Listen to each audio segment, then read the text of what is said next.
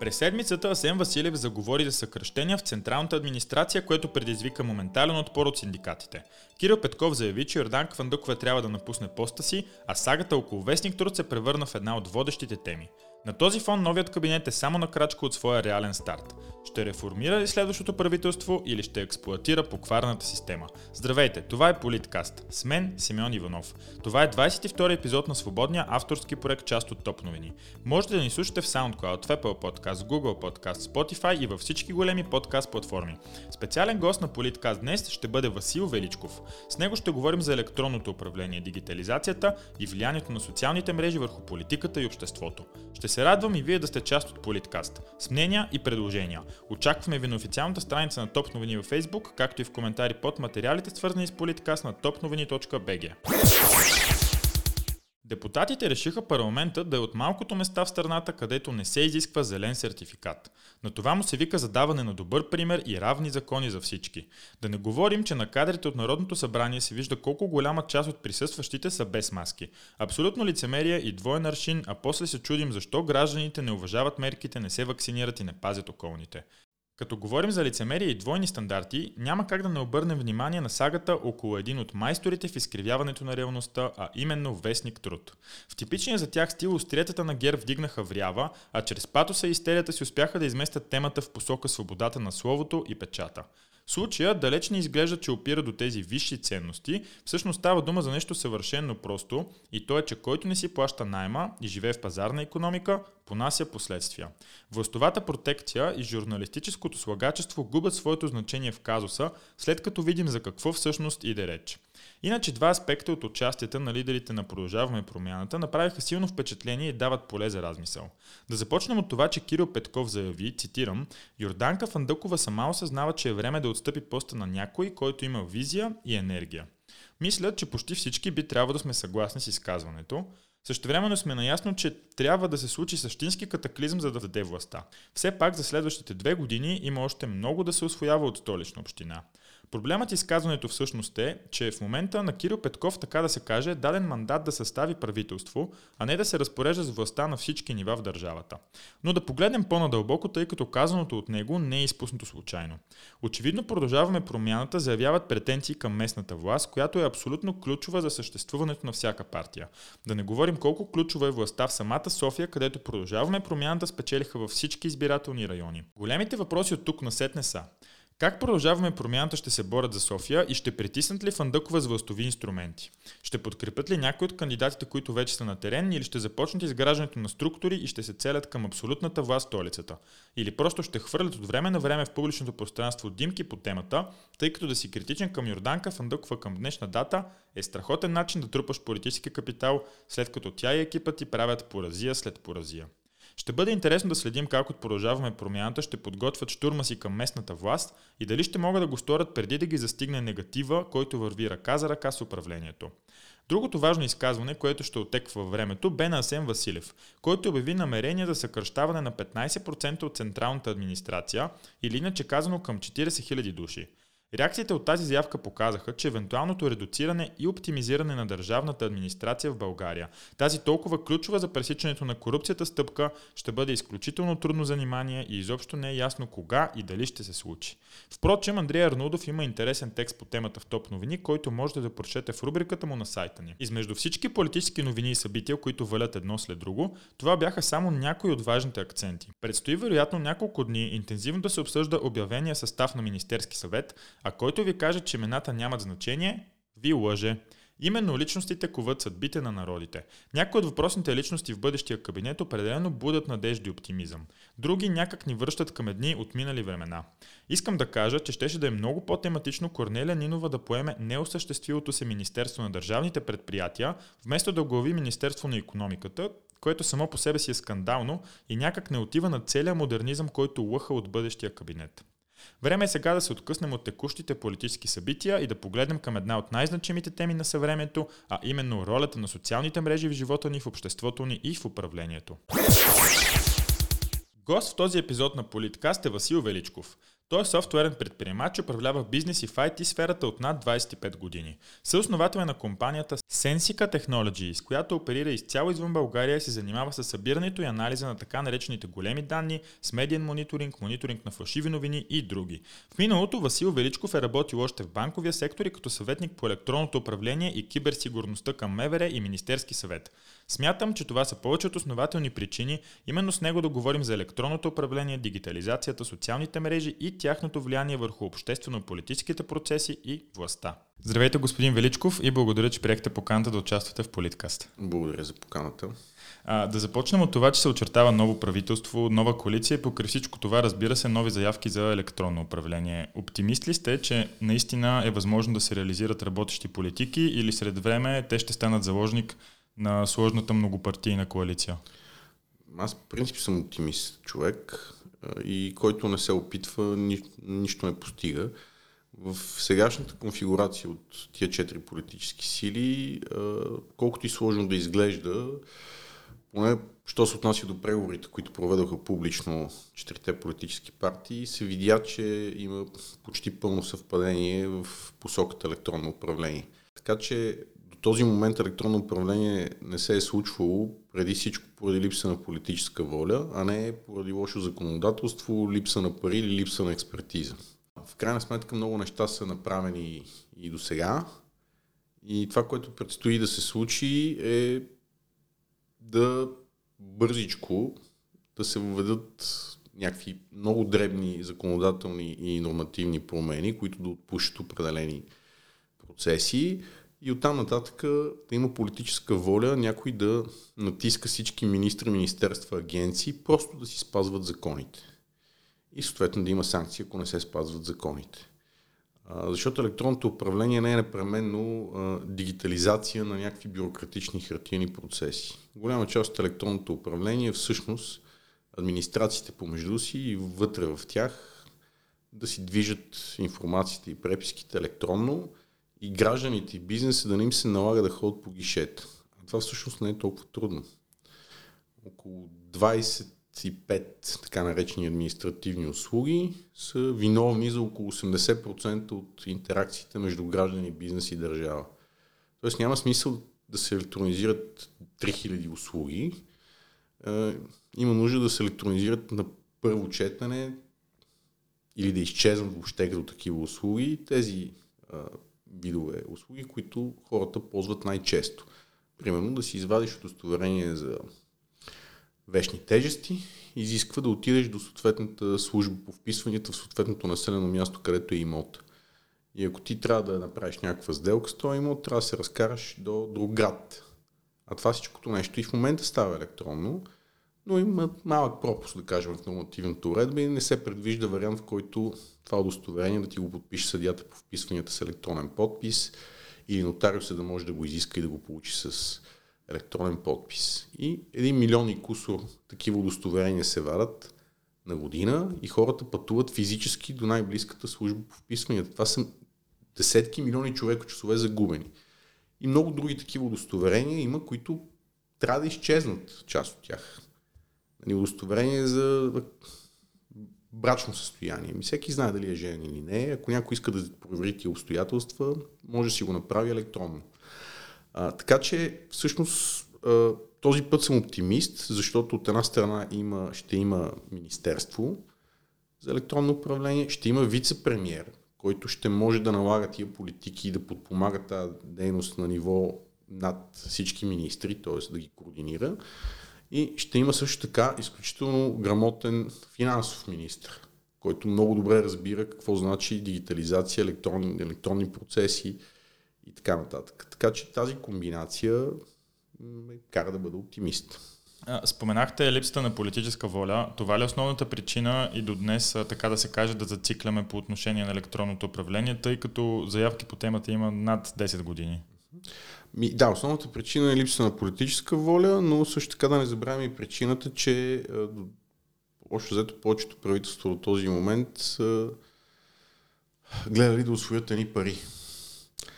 А, оперативната програма Добро управление, която започна 2014 година и която аз в служебния кабинет, като съветник на Иляна Цанова, ми се наложи да преписваме с колегите от Министерски съвет, за да я приемат Брюксел, а, предвиждаше много сериозен финансов ресурс за електронно управление, а, който беше разписан с много подробни приоритети, пътна карта, какви проекти, какви неща трябва да се случат. Започна добре изпълнението и в някакъв момент, при третия кабинет на Борисов, нещата се превърнаха просто в едно харчене на пари. И много от нещата, които трябваше да бъдат направени съвсем в началото, все още не са направени. И когато се опиташ да сложиш каруцата пред коня, нещата не се получават. Електронна идентификация все още нямаме. 5 години по-късно, а без електронна идентификация, това е така, така се каже, аналога на нашата лична карта в виртуалния свят, няма как да се случват сигурни транзакции между гражданите, бизнеса и държавата. Така наречените електронни подписи се ползват в момента като време заместител, но те са толкова тегави и сложни за използване, че само много малък процент от професионалисти като адвокати, счетоводители, собственици на фирми, управители всъщност намират сили в себе си да ги ползват.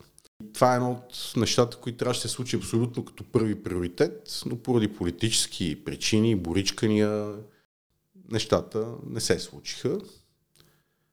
И това е пример за нещо, което е основополагащо, то като не се случи, всичко нататък се чупи като постройка.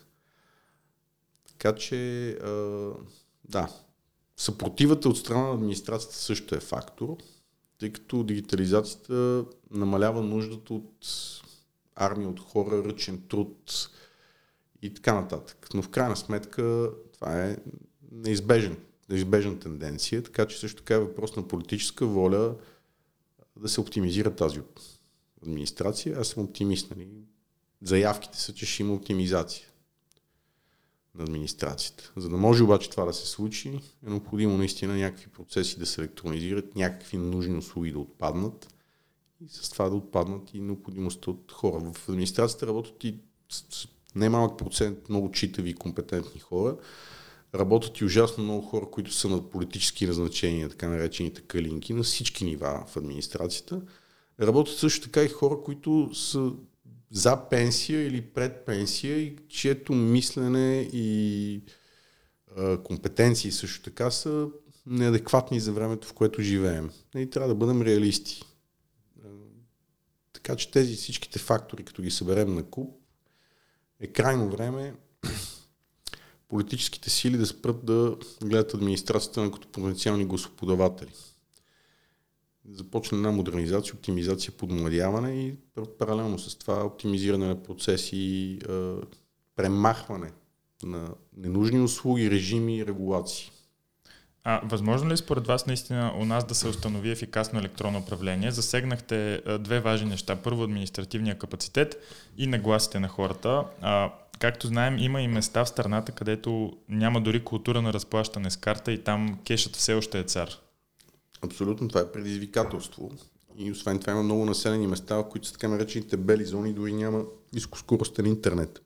Има такива 80 общини от общо 265. И също така местата, на които хората са по-възрастни, нали, трудно може да ги приучиш а, да използват някакви електронни услуги. Обаче част от причината е, че всъщност използването на електронни услуги е изключително трудно в наши дни, нали, по начина по който са направени. А, това, което чух по време на преговорите, че се предвижда, което е стара идея, за която също нямаше политическа воля преди, беше да се използват български почти като фронт офис за административно обслужване. Това е модел, който го видяхме в Португалия, в Германия е изключително успешен, защото в малките населени места, а и възрастните хора са си свикнали, че като отидат в почтата, нали, там някой ще, те се познават, някой ще им обясни, ще им помогне, както си взимат пенсиите и така нататък. Така че е, тази идея е много добра и същевременно почтите изпълняват определена социална функция и колкото и да си иска на много хора да ги нали, преструктурират и да намалят почтенските клонове, това е сериозно предизвикателство. И вместо да се премахват почтенски клонове в малки населени места, просто те трябва да бъдат облечени с допълнителни функции. Както в момента почтите са най-голямата мрежа за плащане на сметки. А, така че комбинирането на някакви функции в една такава организация ще помогне хората да отидат да си свършат услугата пак електронно, но на място, където някой ще им обясни къде да натиснат и какво да направят. Или ще го направи вместо тях. А, така че това е добър подход. По въпроса за плащанията с карти, ами не мисля, че това е чак такъв проблем, тъй като тенденцията показва, че доста бързо навлизат плащанията. Включително и възрастни хора, и пенсионери и така нататък. А, но разбира се, има опцията винаги да си платят таксата, ако има такава такса в брой, така да се каже. Сега бих искал да отнесем разговора ни към темата за Фейсбук, тъй като неговото влияние е все по-силно към обществените процеси. А, политиката в дигитализацията обаче не е свързана само с инфраструктурата. А, успешно ли се справя според вас Европа с регулирането и опитите да озапетят безконтролната и постоянно нарастваща власт на гиганти като Google и Facebook? Значи нито Европа се справя добре с това, нито САЩ. Какво остава за България? Де-факто всички чудесни инициативи като GDPR а, и разни други законодателни инициативи на ниво Европейски съюз доведоха до точно обратния ефект. Тоест осигуриха извинения на тези големи платформи да тотално да се затворят нали, под а, надслова да опазим личните данни а, и в крайна сметка да станат монополисти на данните. Винаги, когато законодателната власт или въобще държавата се намеси в едни сложни процеси, които не разбира, обикновено ефектът е негативен. И налагането на някакви такива комунистически регулации нали, от сорта да се наказват платформите, защото те трябва да модерират съдържанието, което потребителите им пишат, също не работи. Защото в момента, в който прехвърлиш тази роля на частен субект, този частен субект почва да става частен цензор. Почва обаче да пречупва всичко през своите бизнес интереси. Ако някой си мисли, че платформите имат реален интерес да няма фалшиви новини, да няма а, фалшиви рекламни кампании, да няма фалшиви акаунти, това не е така. Бизнесът им зависи от това да имат колкото се може повече акаунти, колкото се може повече да са активни тези акаунти, защото това са метриките, по които анализаторите ги мерят и от това зависи и цената на акциите на борсата на тези компании. Така че те са в тежък конфликт на интереси, самите платформи. Същевременно налагането на цензура дори в драстични и крайни случаи, като в Китай, Иран и така нататък, не работи в крайна сметка. Единственият начин нали, да промее и Европейски съюз и Штатите, че това е нещо, с което трябва да се борят не с санкции, а с изисквания за прозрачност. Но това разбиране все още го няма. Тоест трябва да е ясно кой пие и кой плаща сметката. Всяка една такава кампания, всяка една мрежа от а, фалшиви акаунти, с които се ръси дезинформация или фалшиви новини, а, се финансира от някъде. Някой по някакъв начин я финансира. Както се бори тероризъм, follow the money. А, няма такива регулации в тази посока. Включително това се отнася и за така наречените медии в България. И само в България има над 300 новинарски сайта, които са с неизвестни собственици, които бълват всевъзможни фалшиви новини, дезинформация. Те се, разбира се, разпространяват и през Facebook, Twitter и всякакви други канали. И в крайна сметка кой седи отзад, кой плаща сметката, това не е ясно няма как да модерираш и да ограничаваш съдържание, което се измерва в милиарди публикации на ден в социалните мрежи.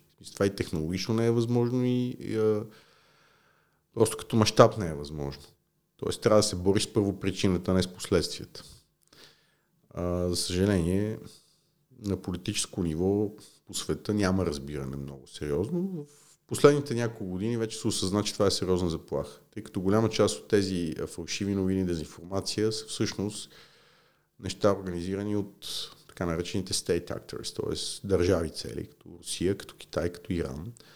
Също така от големи бизнес групировки и често пъти геополитическата цел е не постигането на конкретно нещо, а просто всяването на разделение, поляризация. Нали, на принцип разделя и владей всяването на страх, несигурност, подкопаването на доверието в институциите, такива неща.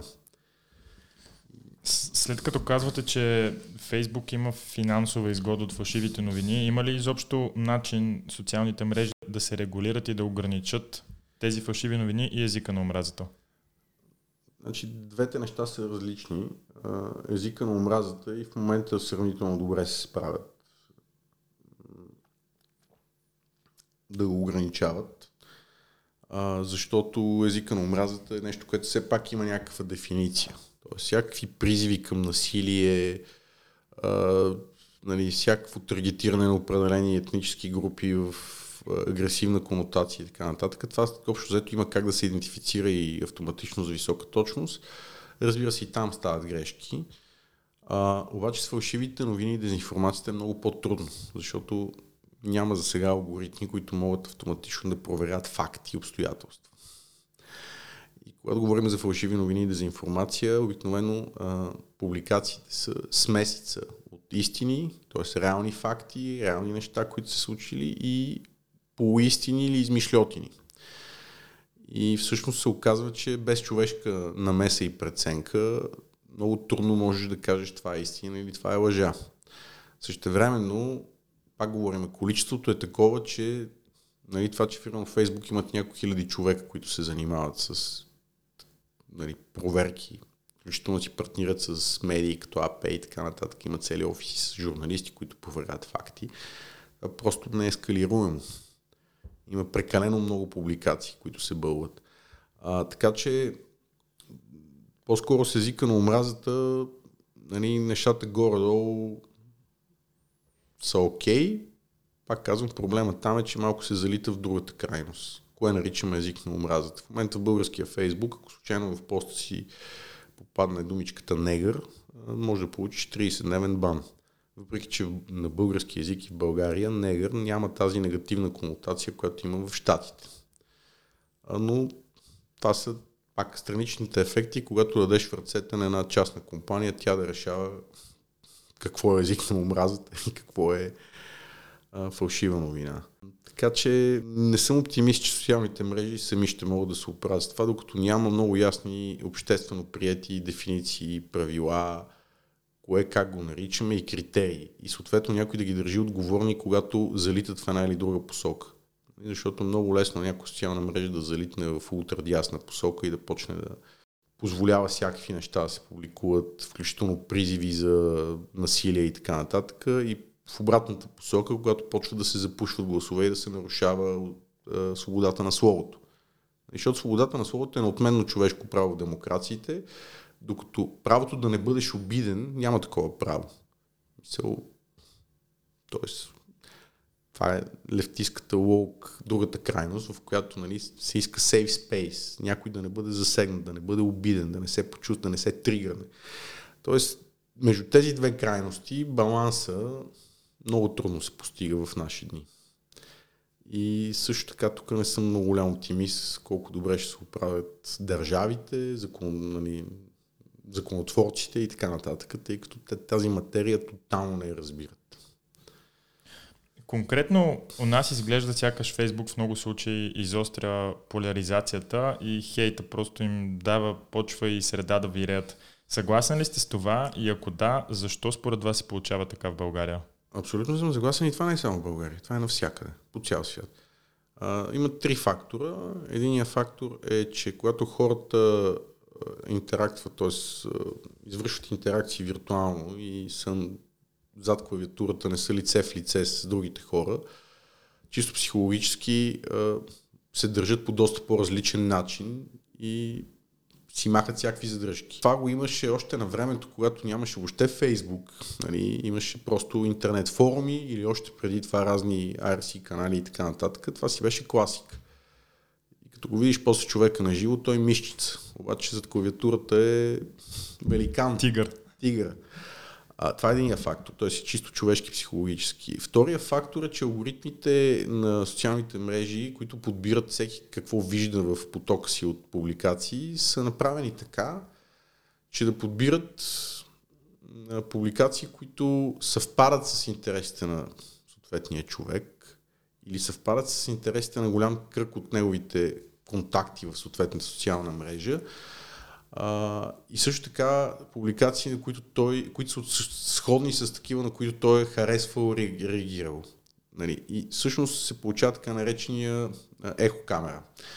Тоест, ако ти си харесвал определени неща, ти ще получаваш повече от това съдържание и то все повече и повече ще те залива за сметка на альтернативни неща, които примерно ти не си харесвал. И по този начин хората си изкривяват въобще представата и си мислят, че живеят в един свят, в който всичко около тях подкрепя техните собствени виждания и убеждения.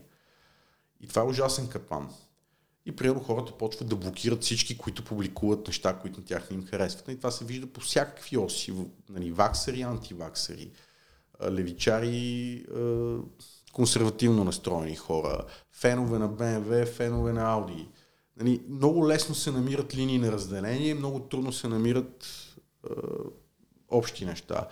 И третата причина, поради която това се случва, е, че огромно количество от това съдържание, което консумираме през социалните мрежи, всъщност се, тир, така, се тиражира през мрежи от фалшиви акаунти или контролирани канали и се използва за влияние, дезинформация, поляризиране на обществото и така нататък. От, както казах, state actors, хибридни операции.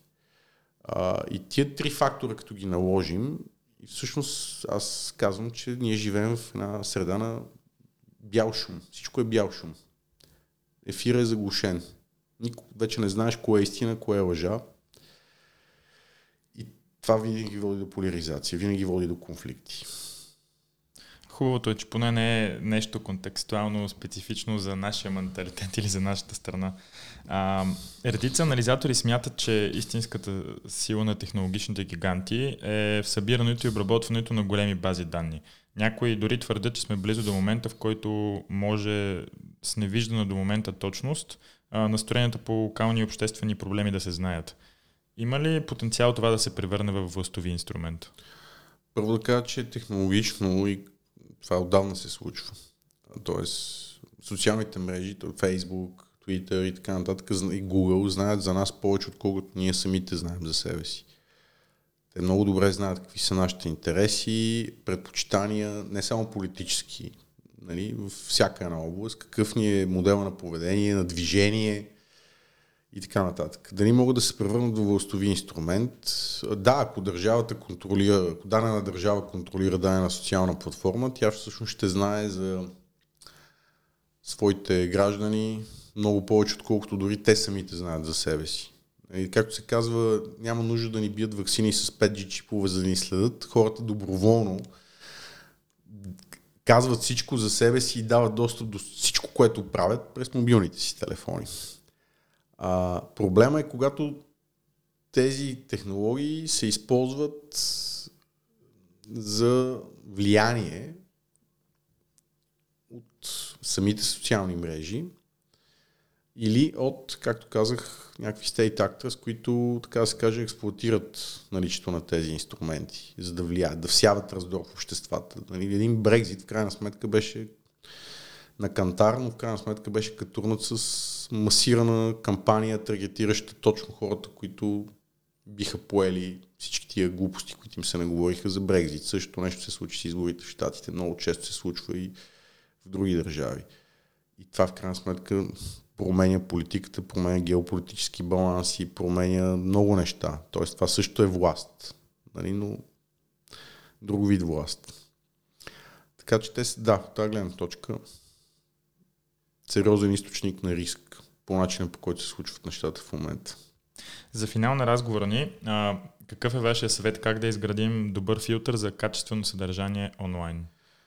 Ах, това е изключително сложен въпрос. Има няколко прости правила, а, но тези правила, колкото и да си ги говорим, хората 90% от случаите не четат отвъд заглавието и снимката.